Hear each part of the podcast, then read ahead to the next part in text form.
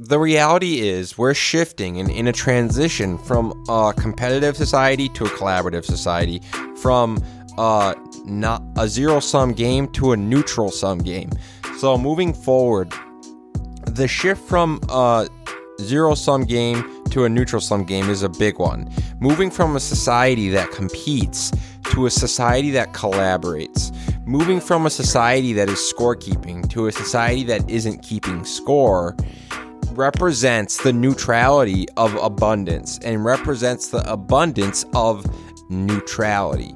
And once you understand that this is huge, this is epic, this represents uniform opportunity, this represents the removal of competition to collaboration, this represents equity and uniform opportunity for all. Capitalism feeds inequity. Whether or not we want to accept it, capitalism feeds inequity and it also feeds the well to do. Because at the end of the day, when you look at our economy, our economy, after an economy matures and becomes saturated, picture an economy that gets to a point of maturation. It's going to move into a point of secular stagnation, as Larry Summers said.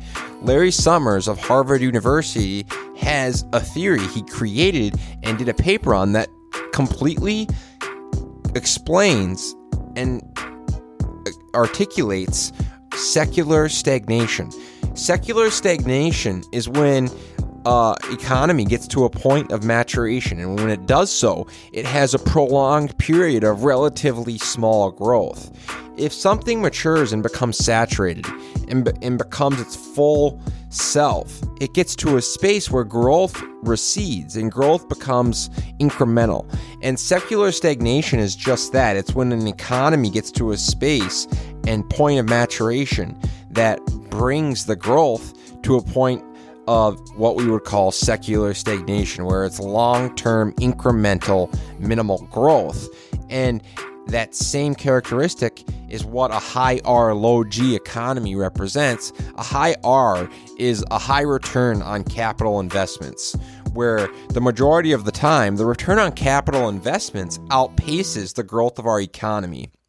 So that would infer that the people with the majority of capital investments are going to continue to absorb an exponential larger and larger slice of, of the pie or a larger and larger portion of the economy based on the fact that the returns on capital investments exceed those of the growth rate of the economy and the opportunities that are represented from the growth of the economy that would represent the equities or the opportunities for growth and inclusive growth for all.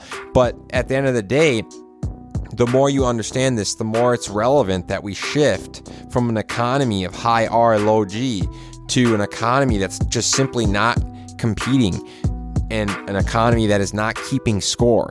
A big part of this is scorekeeping and the need to maintain appearances and the need to keep score and judge others. That is a huge part of this.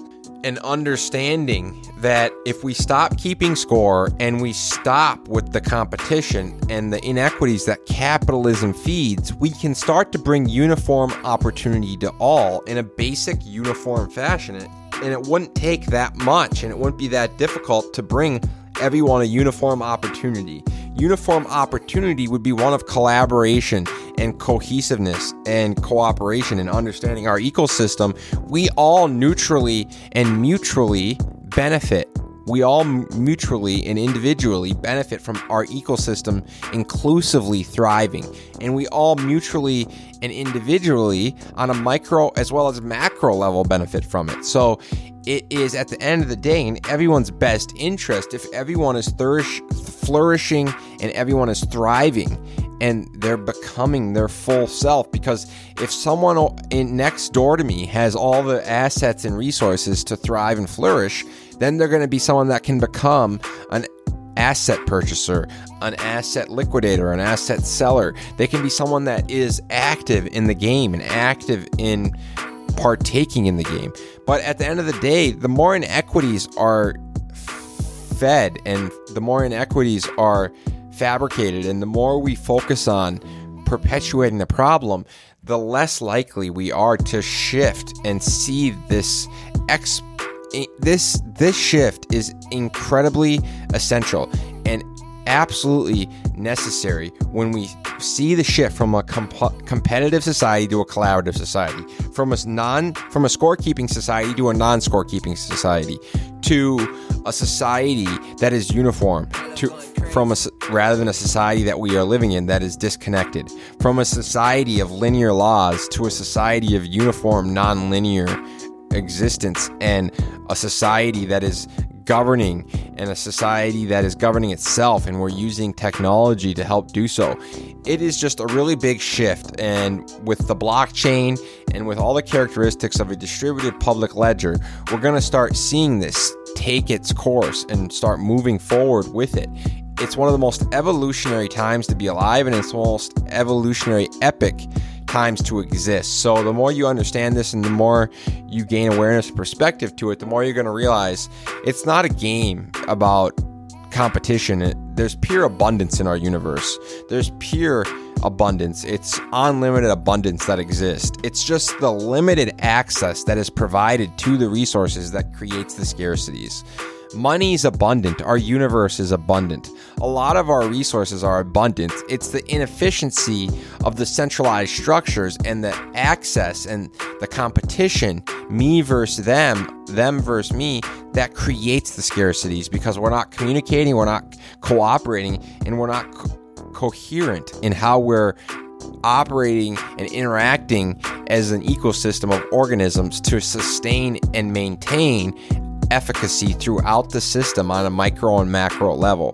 To generate the efficacy and the uniform opportunity on a micro and macro level, we're going to have to shift from a competitive society to a collaborative society, from a society that's keeping score to one that's not keeping score, from a non zero sum game to a neutral sum game. And these characteristics are absolutely essential to continue having conversation and dialogue around, but also understand and investigate and inspect and learn and grow in our interpretation and awareness and perspective of www.morelovenation.com to cop your swag now. More than a business and a brand, an evolutionary mission and vision. Because when hate is loud, love must be louder. Wear our clothes as a reminder that we're the ones who love anyways. More love, more empathy, more compassion, and more collaboration. www.morelovenation.com to cop your swag now. Please continue to listen, subscribe, download, and share the show with your friends, community, and family. It means a lot, a lot, a lot, a lot. Thank you, thank you, thank you.